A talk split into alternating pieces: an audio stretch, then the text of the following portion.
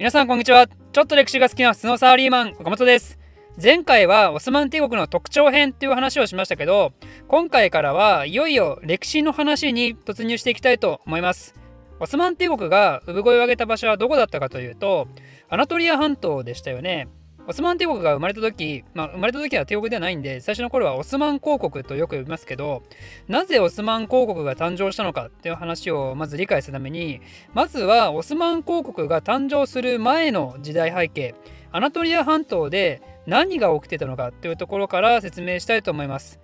オスマン公国が誕生したと言われるのが1299年ですけどそこから遡ること約700年前随分遡るなって思われるかもしれませんけど今のアラビア半島に一人の伝説的人物が誕生します。それは誰かというとムハンマドですね。イスラム教の創始者です。彼がいろいろやってイスラム教を立ち上げてそこから数百年でイスラム世界っていうのは中東エリアを中心に瞬く間に広がっていくわけですよ。イスラム世界の成立と発展についてはまた別シリーズでまとめたのがあるんでもう少し詳しく知りたい方はね是非そちらを見てください。で、瞬く間に広がって大発展を遂げたイスラム世界。もはやイスラム帝国と呼ぶべきですけど、アッパース朝っていう王朝の時に特に大発展を遂げます。ただですね、やはりイスラム世界は急激に支配領域が拡大してしましてしまったこともあって、やっぱりその広大なエリアをたった一つの王朝で存続させることは難しかったんですよ。なんで、イスラム世界はどんどん分裂が始まって、各エリアに様々なイスラム国家が誕生していくことになります。そうなると、イスラム帝国の頂点であったアッバス朝も時代が経つにつれてやっぱりだんだんと権威を失ってきてその代わりに信仰の勢いある国家がアッバス朝からイスラム世界の実権を奪い取ることになります。その国家のことをセルジューク朝と言います。でこのセルジューク朝も実はトルコ系王朝です。実権を奪い取るっていうのはどういうことかというと彼らはスルタンという君主の称号を使い出したんですよね。スルタンとは何かというと簡単に言うとイスラム世界の世俗的な権力者です。でそれまでのイスラム世界の頂点はカリフっていう称号だったんですけどカリフという称号は宗教的な権威だけを持つ形でアッバス朝の君主に残り続けることになってつまりスルタンとカリフの関係性は西洋世界の皇帝と教皇のような関係なんですよね。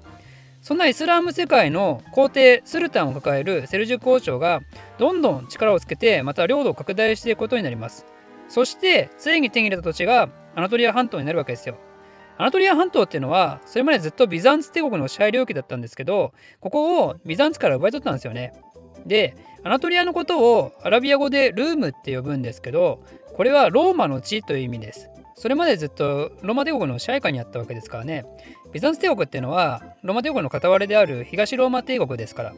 でそんなルーム地方を手に入れたセルジュク朝だったんですけどやっぱり彼らも急激にエリアを拡大したせいで地方は文献に任せるしかなかったんですよ。まあ、一種ののれん分けみたいなね。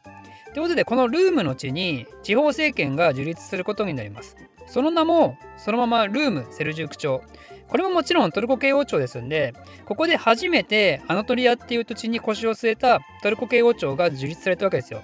でさらに時代は流れてセルジュク朝は後々滅んでしまってルームセルジュク朝もあの恐怖のモンゴル帝国の襲来によって完膚なきまでに叩き潰されることになります。まあ、これはねこのモンゴル大帝国が突如として現れたっていうのはある意味世界史上で起きたバグみたいなもんですから誰も予期してなかったことが起きたわけですね。でこのアナトリアはモンゴル人の直接支配を免れたんですけどだけどルーム・セルジューク朝はモンゴルの属国となってしまってそしてそのまま姿を消すことになります。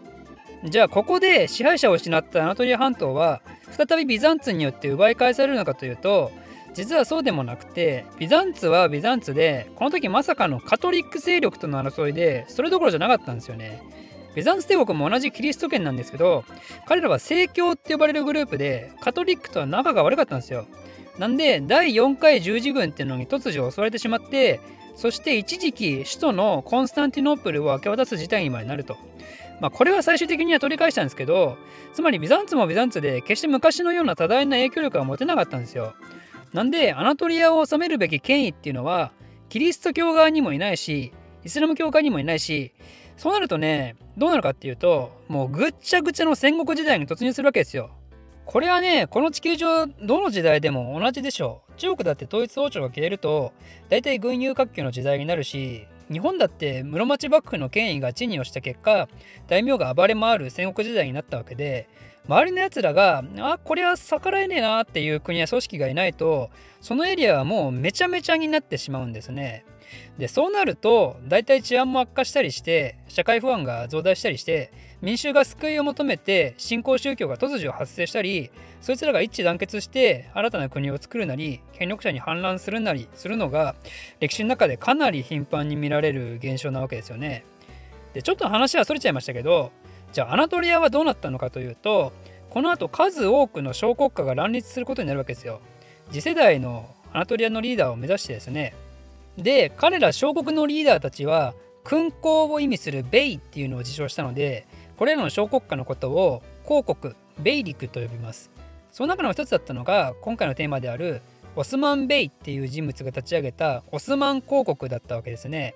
なんでオスマン・ベイっていう名前は本名ではなくてベイを自称したオスマンさんっていうことですねこのオスマンっていう人物もうかなり素性が明らかじゃなくてオスマン王家の起源っていうのはもう伝説の世界で全然わからないんですよ。なんかいろんな伝承が残ってるんですけど事実と全然違うことが書いてあったり歴史の流れがはちゃめちゃだったり、まあ、とりあえず信憑性のかけらもないものばかりだと。だけど書いてあることは大体セルジューク朝の権威と結びつけるようなねそうすることでアナトリア支配の後継者としての正当性を必死にアピールしたんでしょうね。なんでオスマン・ベイっていう人物もよく分かってないことが多いんですけど少なくとも北西アナトリアのソユトというところを中心に活動したことは明らかになってます。でオスマンがどのように勢力を拡大させていったかというとそのヒントがイスラム教になります。彼らはルーム・セルジューク朝の後釜を狙うくらいですからねやはりイスラム国家であるんですけど実はイスラム教って実はかなり堅苦しいんですよ。教義やらイスラム法やらかなり体系化されていてめちゃくちゃ難解なんですよね。で北西アナトリアなんてイスラム世界からしたら辺境もいいとこでしょうそんな連中しかも社会不安が増大し増大して治安が悪いところで暴れ回ってるような連中はね難しくて分からんですよねイスラム教の本質なんてだけど彼らはすごく便利な言葉だけは知ってるんですよそれは何かというと聖戦ジハードですねイスラム教を信奉してイスラム教のために戦っているのであればそれは全て許されると。私たちオスマン集団が救われるのであれば略奪もやむなしであると。農村を襲い食物を奪い土地を奪いはするもののそれは私利私欲のための野蛮行為ではない。なぜならこれはジハードだからっていう理屈ですね。こんなのねいわば荒くれ集団であったオスマンとその仲間たちからしたら単に暴れ回るための大義名分を与えてしまってるもので事実彼らはジハードっていう名前を付けて同じトルコ系ムスリム公国とも平気で争うわけですよ。しかもそればかりじゃなくて彼らはね神秘主義スーフィズムって呼ばれる信仰方法をとってます。神秘主義っていうのはその先ほど言ったような小難しい法学的なイスラム教を嫌ってねそんなわけわからんことをいくら議論したって神に近づけねえだろうっつってそんなんどうでもいいから踊って神を感じようぜみたいな連中のことを言います。スーフィズム自体は実はだいぶ昔からあって8世紀の中頃に成立したと言われてますね。イスラム教が成立したのは7世紀だからやっぱりイスラム世界初期からねそういう人がいたんですよね。イスラム法よくわかんねえぜズンチズンチズンチズンチみたいなね クラブミュージック系のねイスラム法学者からしたら完全に軽蔑の対象でしたけどね、な、な、な、なんだ君たちはみたいな、そうそうそう、そんなのダメに決まってるだろう的なね。でもやっぱりね、そういう難しいのいいから踊ろうぜみたいな連中が現れるの、やっぱり理解できますね。私が理系科目の授業を受けた時の心理状況と酷似してますね。で、オスマンの連中もね、荒くれ者で頭悪いですから、やっぱりこの踊ろうぜ系なんですよ。で、この踊ろうぜ系